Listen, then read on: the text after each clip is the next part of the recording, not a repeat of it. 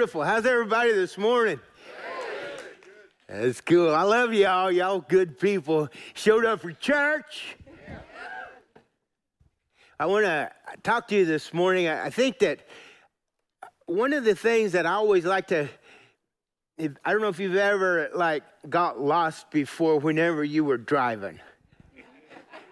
Well, now, it, it, I used to have to think when I was driving because we didn't have the, the we didn't have our phones to tell us where to go.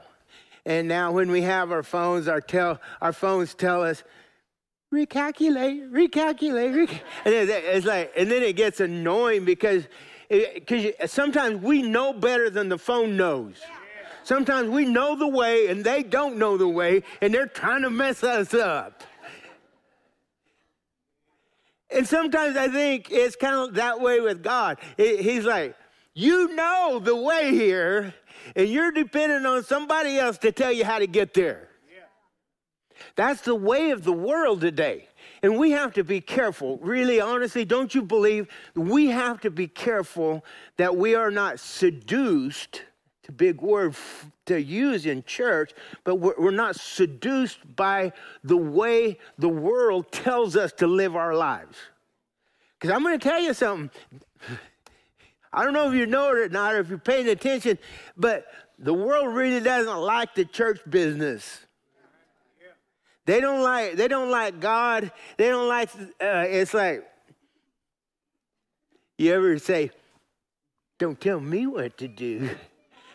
And it's kind of the way the world, way of the world. And if we're not careful, we'll get we'll get caught up, and our our God's word will get mingled with what the world's saying. And if we don't really know if God what God's saying, then we don't really know what to listen to. And so I just wanted to tell you today that you did the right thing this morning when you got up and you got your kids ready, and and you're you're like, we're going to church.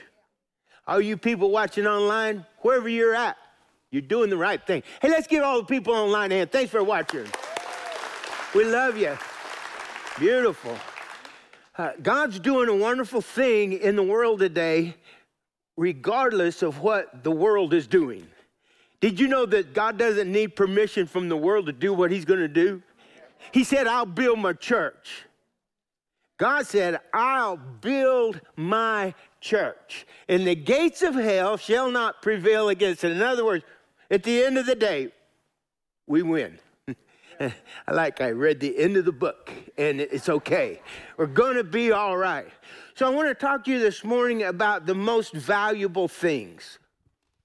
And in our world today, we have a lot of priorities, and we have a lot of things that we think are important, and things that we believe that are valuable. And, and a lot of us have different value systems, but don't you think it would be important for us to know what is God's valuable, God's value system, and what the things that God values? So if we belong to God, shouldn't we value the same things? Honestly, yeah, that he values, because, because, it's just like there's a lot of things tugging and pulling at us for our values. And a lot of times our value systems gets convoluted. And even in the church, because there are a lot of, a lot of, I don't know if you knew it or not, but there's a lot of religions out there. There's a boatload of religions out there. And a lot of people say, I've, I've heard people say this. Well, all religions are good. Well, they might be good, but they're not godly. Because God's not up there like, like somebody makes up a new religion, and that's what happens, right? Somebody makes up a new religion, and God's going, huh, never thought about that. We get to thinking. So, and I'm not, I'm not even saying, what I'm saying is, is that God is not going to ask you when you get to heaven, what is your religion? And I'm going to talk to you about the essentials of what God values this morning. And God It was the relig- by the way, it was the religious people, the religions that hung Jesus on the cross. So they're not all good. They got convoluted and they got got uh, influenced by their own uh, selfish desires. And uh, my name is Randy Weaver, and sometimes I get influenced by my own selfish desires. Anybody with me? Yeah. I said, my name's Randy Weaver, and I get influenced by sometimes by my own selfish de- desires. Anybody with me? About yeah, okay. I was just thinking about it. Like, I thought, I thought for a minute we just needed to dismiss because everybody was perfect. But I think a lot of times we try to negotiate with God, and sometimes we try to negotiate the non-negotiables. And sometimes even when we don't get what we want, we uh, argue with God. Uh, I've been married for thirty-five years. And uh, just the greatest gift that I've ever had, aside from my relationship with God, is, is the wife that he gave me. Because it's just like, I would not be who I am today as we used to argue a lot, but we don't argue so much anymore. But the other day we was we was on an elevator and uh, we was arguing, and I found out that I was wrong on so many levels.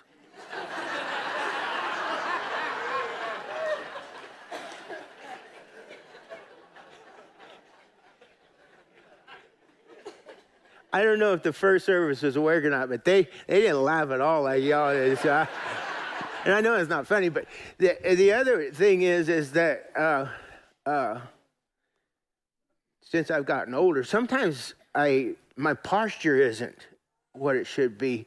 And uh, so Darla was telling me that I need to do something about my posture, so I stand corrected. And that was even worse, wasn't it? But a lot of times we do try to argue about things that really don't matter. A lot of times when we argue, uh, I couldn't tell you a week later what we argued about, but I remember that we had an argument. So that really tells me what we argued about was not that important.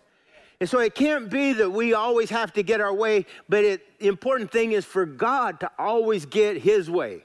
And what I want to talk to you this morning about in the book of Micah, if you'll, if you have your Bibles, turn to the book of Micah chapter six.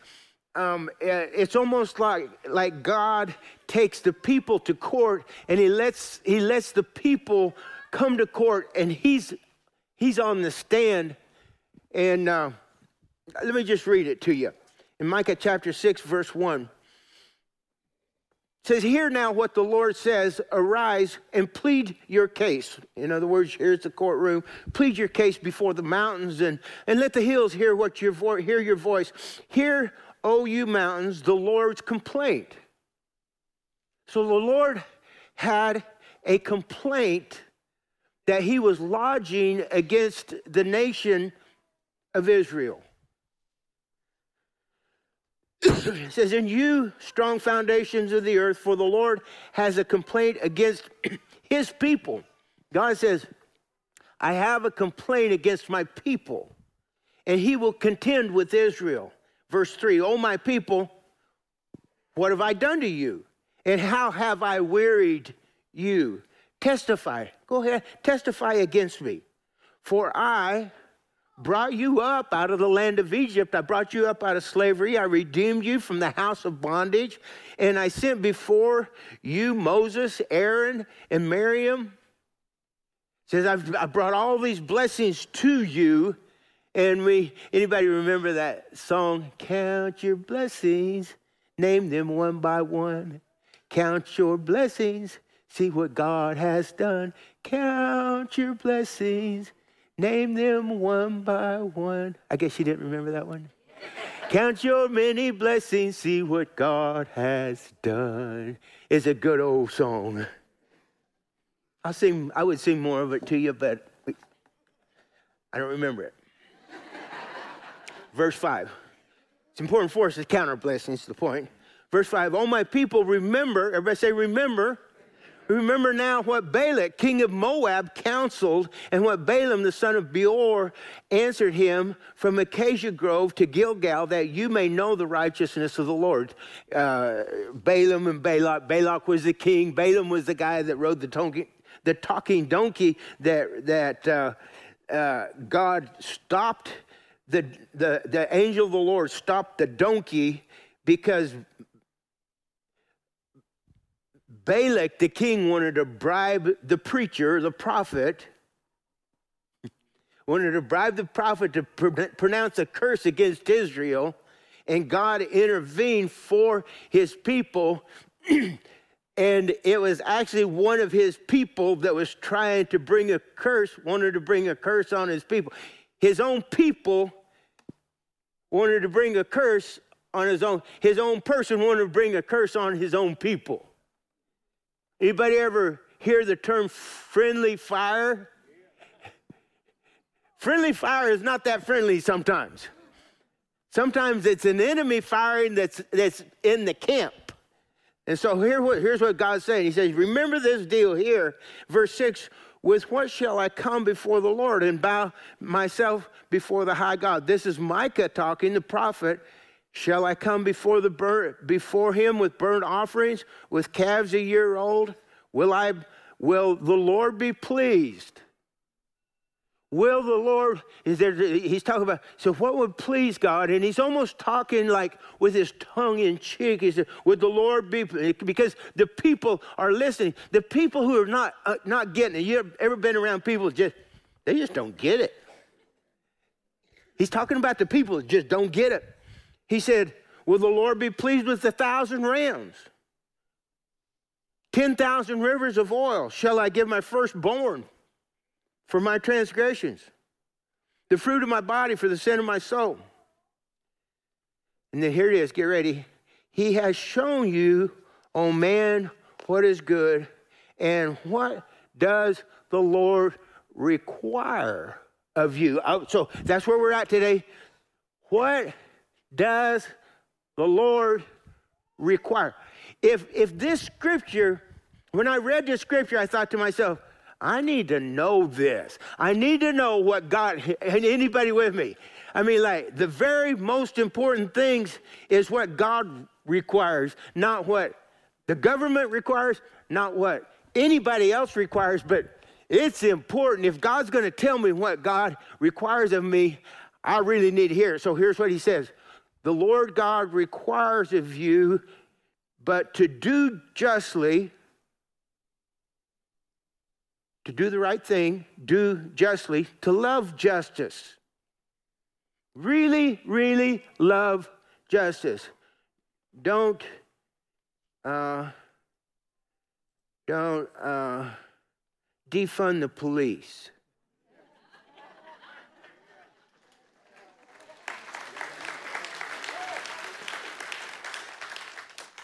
Love justice. I just, to love mercy, what the Lord requires, love mercy. I think that's pretty, I think that's pretty cool, honestly, to love mercy, because, like, if it wasn't for mercy, we'd all burn in hell. I mean, every cotton-picking one of us would be burning in hell if it wasn't for God's mercy. So he said, why don't you just love mercy then? Because I am a merciful God. He said, love mercy. And when we love mercy, what we do is we find somebody that doesn't deserve mercy and we give mercy to them because we love mercy. Yeah. I'm waiting for everybody. I, I, I'll wait on y'all out there who's mad at somebody. I said, we give mercy to those who don't deserve mercy. Why should we do that? The, well, I'm glad you asked that question. Because when you were doing things that transgress, transgressed against God, God gave you mercy. And because you have been given mercy when you were stupid, God gives wants to give you give for you to give mercy to somebody else when they're not doing the right thing. It's not right for us just to want it for ourselves and to, to be mercy hoarders.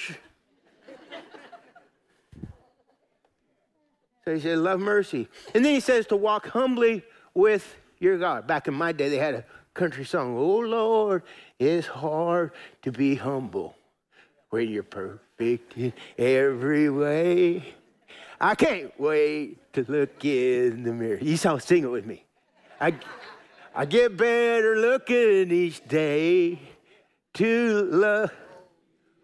To, to know me is to love me. And then we'll stop right there because it starts cussing. It says, oh, Lord, it's hard to be humble when you're perfect in every way. See, humble people are teachable people.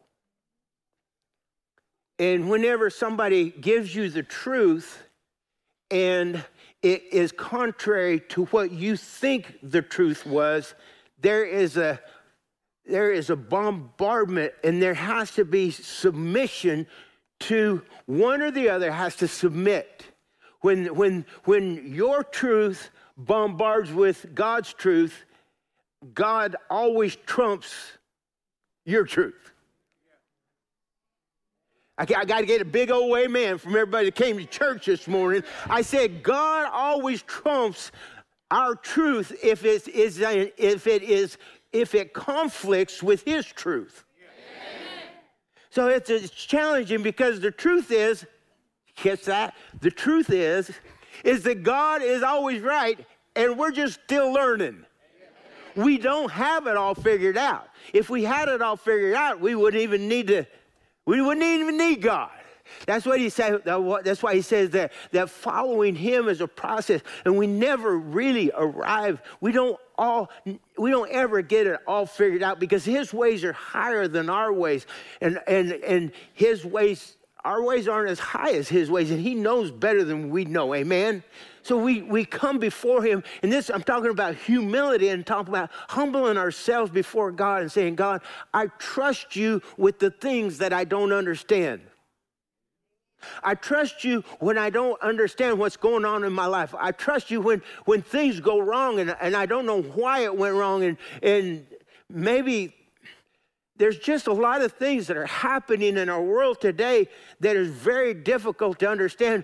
But thank God that His love never changes. It never runs out. And it's always going to be there for people who will love Him. He is there for us because we understand that we must be humble before our God because we don't have it all figured out. But He certainly does. And we're going to cling to His unchanging hand because I'm going to tell you something. Anybody who is uh, a cripple needs to be, needs a crutch.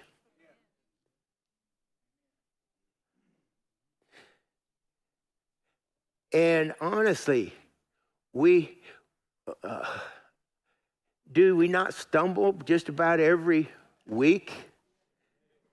Do we not stumble? And sometimes, sometimes it's a tough deal. I'm just going to tell you, we need God's help.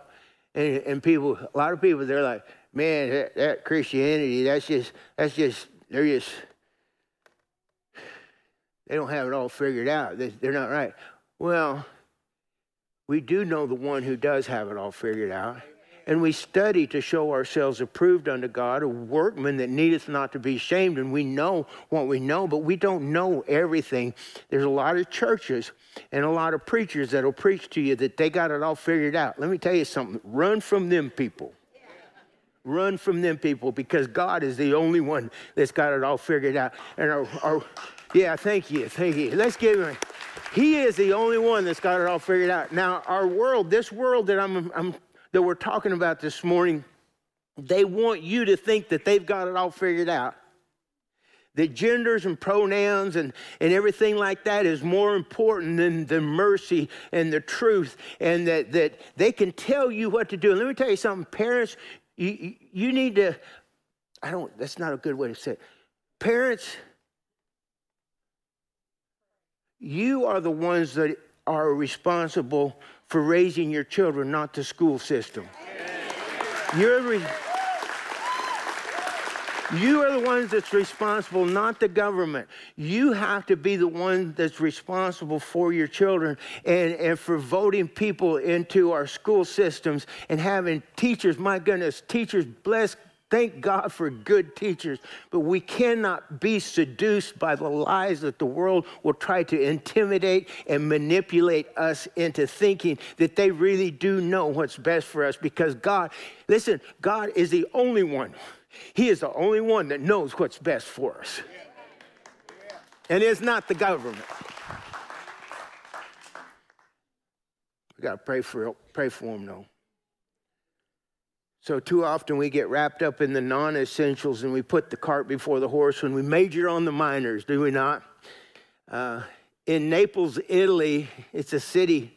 In recent years, they've been on the verge of bankruptcy uh, and they've had problems with organized crime and underfunded police departments. And so they just, they was wondering, so what they did, they they spent money. So what did they spend their money on? And what did they invest in? Well, here it is. They have begun to D, to D N A test. They have begun D N A tests on dog feces so that they can prosecute residents who do not pick up after their dogs. And in the city, was in a city with so many problems, especially financial ones, it is strange to spend money on dog poop. Tommaso Sedano, the vice mayor, says, I know that some people find it funny that with all the problems the city has that we would focus on dog poop. Well, yeah. I'm telling you, our world today is ate up with majoring on the minor things, and the major things is to love mercy, to do justly, and to walk humbly with your God.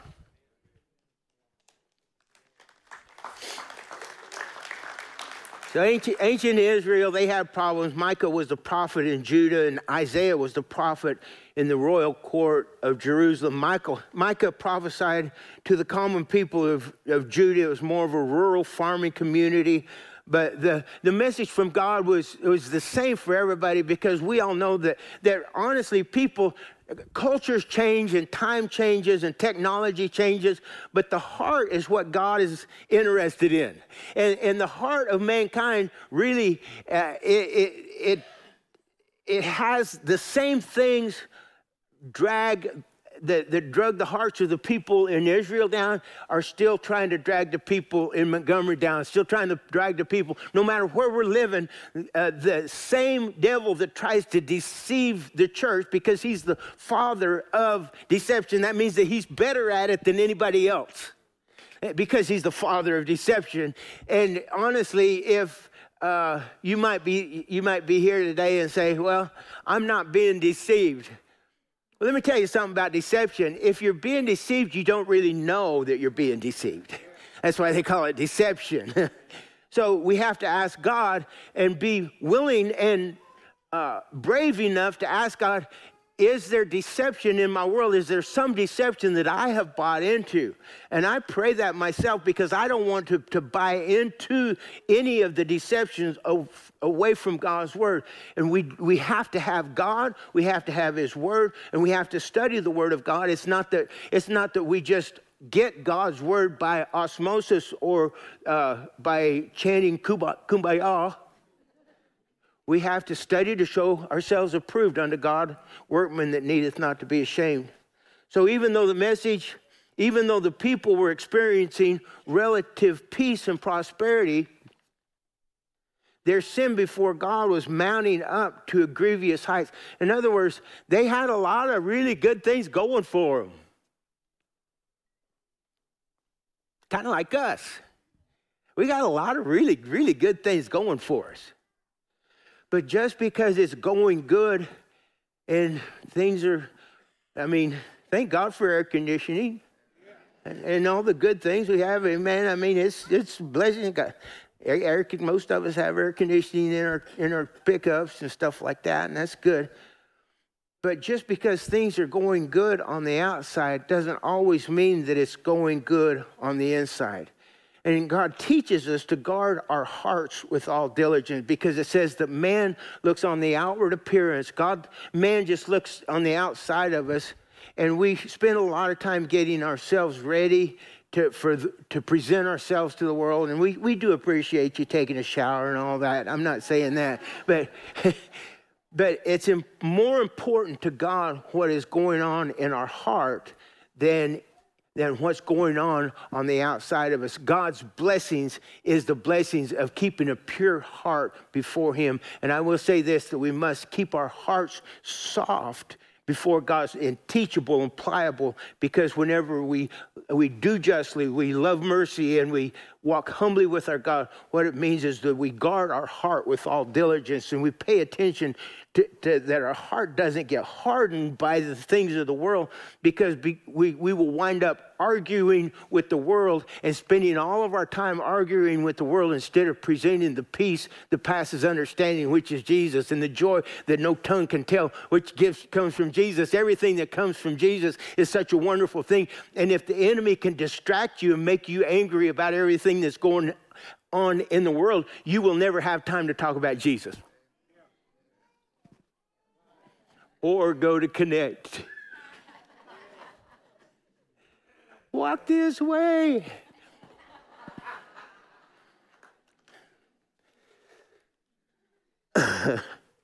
So Jesus, he knew all about it. So we, what we do, we connect the Old Testament with the New Testament. Back in the day, the same things that was happening back in Micah's day was the same thing that was happening when Jesus showed up. And in Matthew chapter fifteen, verse seven, it says this. Jesus starts out this verse with the word hypocrites. Well, at least he didn't. Uh, now, I know a lot of people would be offended, because our world gets offended at everything anybody says these days. I mean, you can't say boo. Oh, that's offensive. And that's racist, too. You can't do that. Jesus, he's like, yeah, you're a bunch of hypocrites. Let me talk to you. I love Jesus, don't you? I mean, it's like, he was so cool. Still is. He says, hypocrites, well, did Isaiah prophesy about you, saying, these people draw near me with their mouth and honor me with their lips, but their heart is far from me.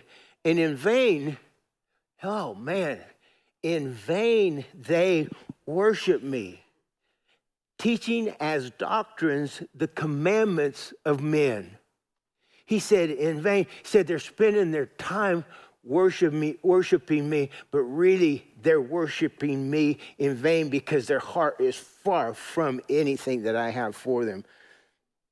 So God, through the prophet Micah, speaks to the people like in a courtroom setting to plead their case against the charges that God has brought against them. He says, hear the Lord, O God, hear you mountains and the foundations, for the Lord has a complaint against his people, and he will contend with Israel. You remember the last couple of weeks we talked about uh, that we there's some things in life that we need to forget, and the scripture was forgetting the thing, forgetting the things which are behind. We press on toward the prize for the high calling which Christ has called us to, and God has called each one of us to the prize, and and to use the gifts and the talents that he's given us to move forward with the prize that he's called us to.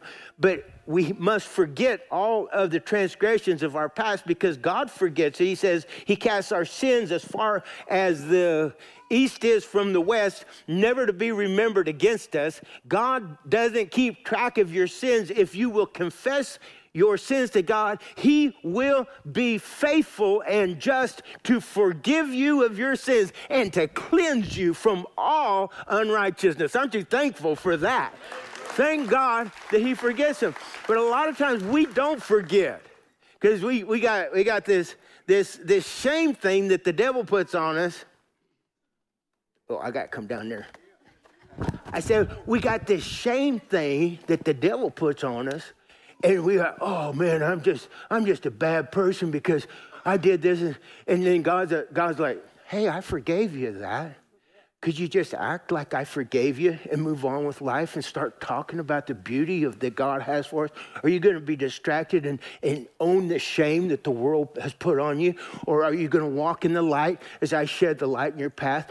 It's your choice. I, I'm not going to make you, Jesus is saying, I'm not going to make you do the right thing, but, but I'm going to provide a way for you to do the right way. But you have to make the choice individually. The preacher can't make it for you. Your mama and your daddy can't make it for you. You have to make the The decision to follow him and to be who God has called you to be and rise up, because the distractions of this world will keep you from the God of your future. And if you allow this world to distract you and take the precious time that God has given you, then you will back up and won't be able to go forward with the things that God has for you. And it'll rob you of your peace and joy because and contentment, because you won't know why you are here. First Timothy six six says this. It says, but godliness with contentment is great gain. Godliness with contentment is great gain. Anybody know somebody that's uh, really godly, but they're miserable to be around? I mean, just like, you don't want to be around them because they're just like, yeah, yeah, yeah, yeah.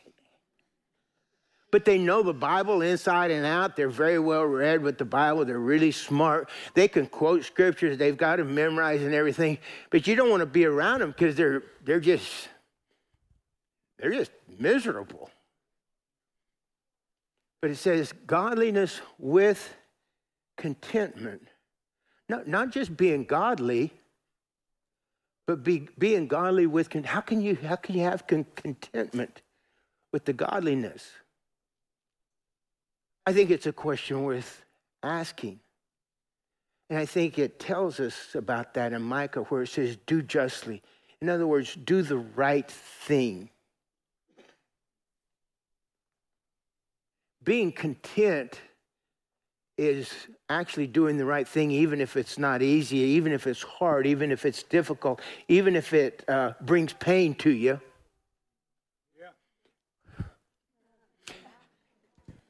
So how many times have you grown when you were really blessed by God compared to the times when you had a lot of pain in your life? Did you grow more from the pain or did you grow more from the blessings? Yeah, one hundred percent. People always run into church when they get, when they're in pain. I get a lot of people.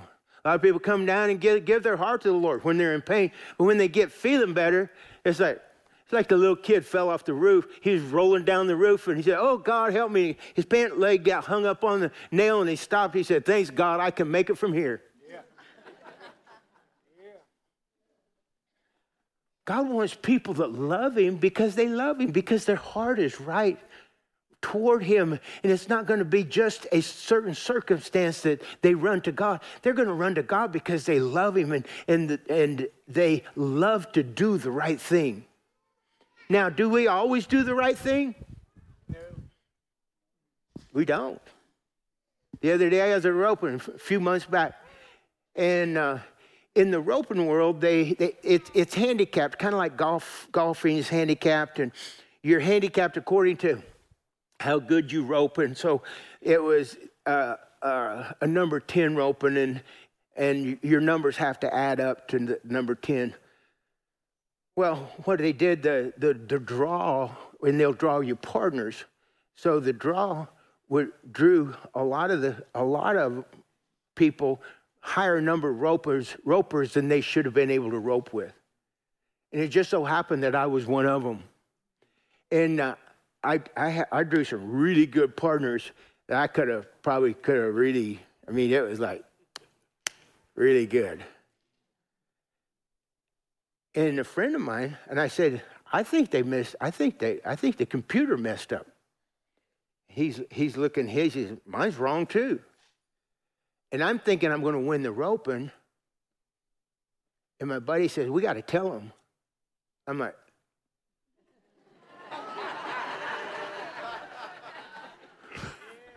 And all of a sudden, the Holy Spirit just like, y'all with me? Y'all, you ever, you ever been there? You know what I'm talking about? It helped me. Holy Spirit like, Randy, really? Really, you're going to do that? All right. You're right. I told him, you're right. We got to tell him. But I mean, I got convicted right there on the spot because, because of the situation. You're going to have some situations this week. You're going to be convicted. Y'all with me? Yeah. You're going to be convicted. What, how do we react with the conviction? That's the, and if we have a soft heart toward God, or we know the truth of the Word of God, we're going to do the right thing. And let me just say this, even if you don't do the right thing, don't run from God. Run back to Him and apologize.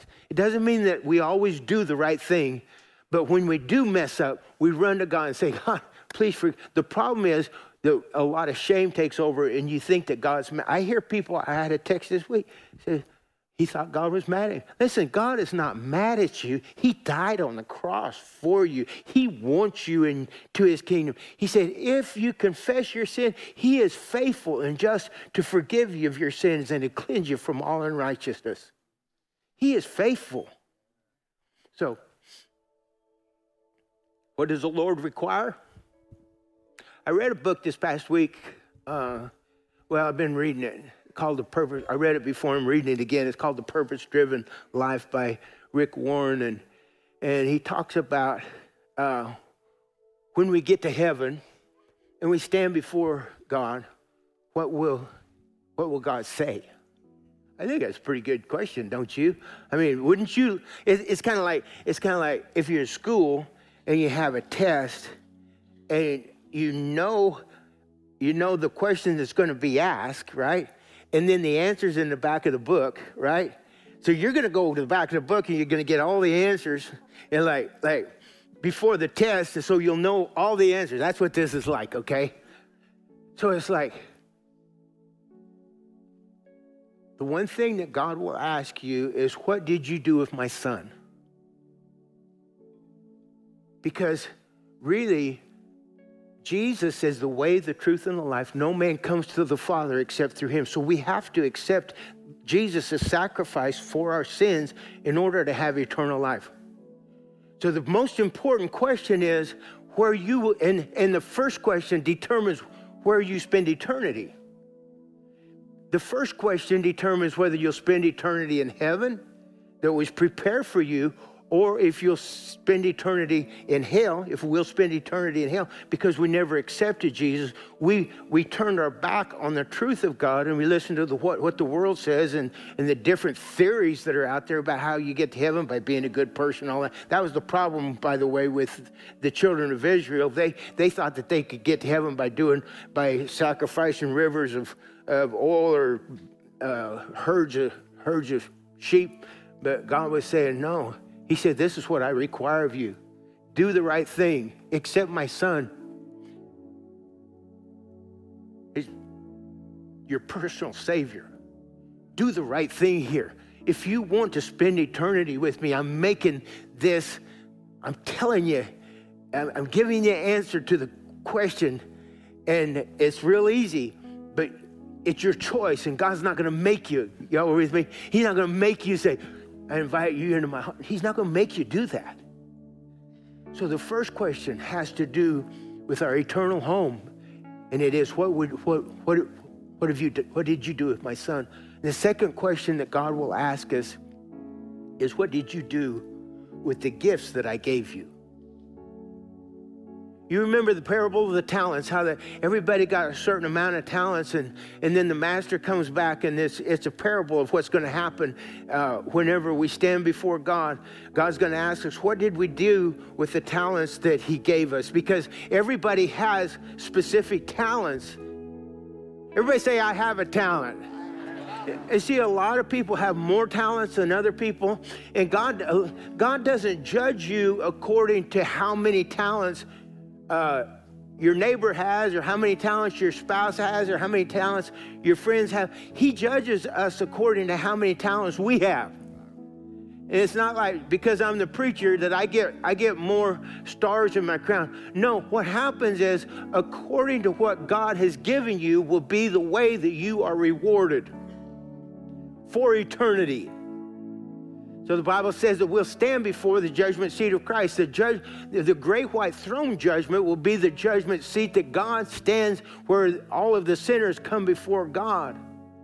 And that's where they will be judged. And that's where it says that every knee will bow and every tongue will confess that Jesus is the Lord. So that's where the judgment seat will, uh, uh, the, the, the great white throne judgment, but the judgment seat of Christ is where Jesus will judge us according to the works that we've done, and we'll be rewarded according to what we've done in this life. And I do believe, and, and this, there's no place in the Bible that actually says this, so this is just Randy Weaver talking, okay? Okay? I believe that we will have an eternal reward, that, that it will be an eternal reward ongoing by what we did with the gifts and the talents that we have here on this earth, because he said we'll, we will be rewarded. What that reward looks like, we don't know, but I believe it'll be an eternal reward. So it's important for us to figure out what we're good at. What are we good at? And what has God called us to do? Everybody say, I'm called. I would like for everybody to say that I'm called. There's a scripture that says, many are called and few are chosen. And a lot of people think, well, God didn't choose me. That's not what it means. I'm going to tell you something. This doctrine that it swirls around in churches today that God picks and chooses people to go to heaven is not from God. God is not willing that any should perish, but that all should come to a place of repentance. For God so loved the world that whosoever believes in him should not perish. I'm going to tell you something. That doctrine that says God picks and chooses sovereignly who go to heaven is not biblical. Now, they can they can squirm it around and make it look like it's biblical, but it's not. God wants you to go to heaven, and don't let Don't ever let anybody tell you that you're just not good enough to go to heaven. God made it possible for anybody and everybody, but it's a choice that we make as individuals. Are we going to follow Jesus or not? And it's completely up to you, because Jesus has already made it possible for you to come into his kingdom and to make heaven your home for eternity.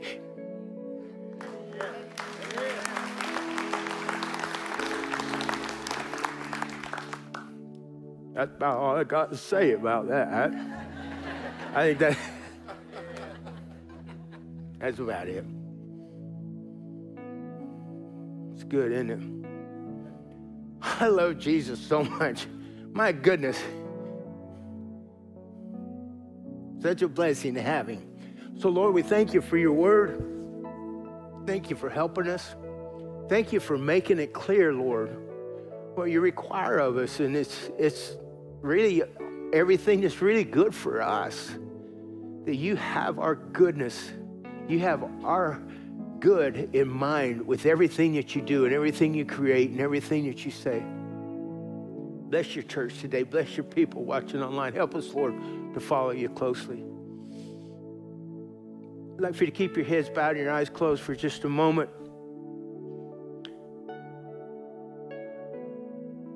Jesus said, behold, I stand at the door and knock. If anyone open, if anyone open, I'll come in and be with them. And basically what he's saying is, says, I'm standing at your heart's door and I'm knocking. Would you open that door and let me in? If you came to my door at my house and knocked on the door, I would have a choice whether I would open the door and let you in or not. I want you to know today that Jesus, if you've never accepted him, that Jesus is knocking on your door. It's pretty, pretty simple. If you open your heart's door to him, he said, I'll come in and I'll live with you and I'll be with you. And God sends the Holy Spirit to live in us and with us. And it's all a choice that we make as individuals. Will we? Do we want God's forgiveness? Do we want his love? Do we, do we want the things that God has for us? So this morning, if you've never accepted him as your Savior, maybe if you have, you just haven't been living for him. God loves you. He wants you to spend eternity with him. That's why he created you. So if you've never accepted him, maybe if you haven't been living for him, simply by raising your hand and say, "Preacher, I need Jesus in my heart. I need to make him the Lord of my life." We want to put a Bible in your hand. Anybody? "Preacher, that's me." Slip your hand up high. Anybody? Anybody? Thank you, Lord. Slip your hand up high. I don't want to miss anybody. Yeah, thank you. Thank you, Lord. Hallelujah. Somebody say hallelujah. Hallelujah. Would you stand with me, please?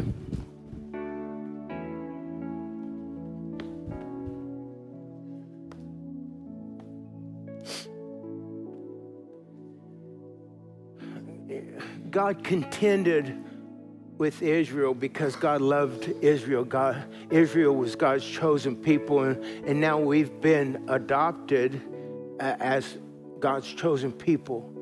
And it's important that uh, we we accept everything that God has for us. Amen. How many need help accepting everything that God has for you? Raise your hand. You, you need help to believe it and, and know that you that God knows you and that He's got a, got you in mind. Let's both, let's raise our hands. I want to pray for y'all. Everybody online watching, raise your hands. I want to I want to pray for y'all too. Lord, I thank you for loving us. I thank you, Lord, for everybody here today. I thank you, Lord, that you have made your word real to us. Lord, may we not get caught up in the minor things of life, but Lord, to major on the things that you major on, Lord, that we follow you closely, that, that we are faithful to you and faithful to your word.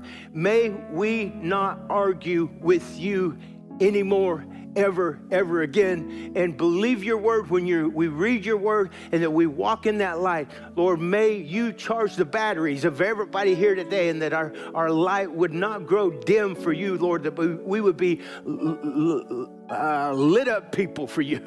In Jesus' name, we thank you for the power. In Jesus' name, and everybody said, amen. Amen. I love you. I'll go out there and let your light shine for Jesus. We got our prayer team up here if you need special prayer. Love to have you. God bless you.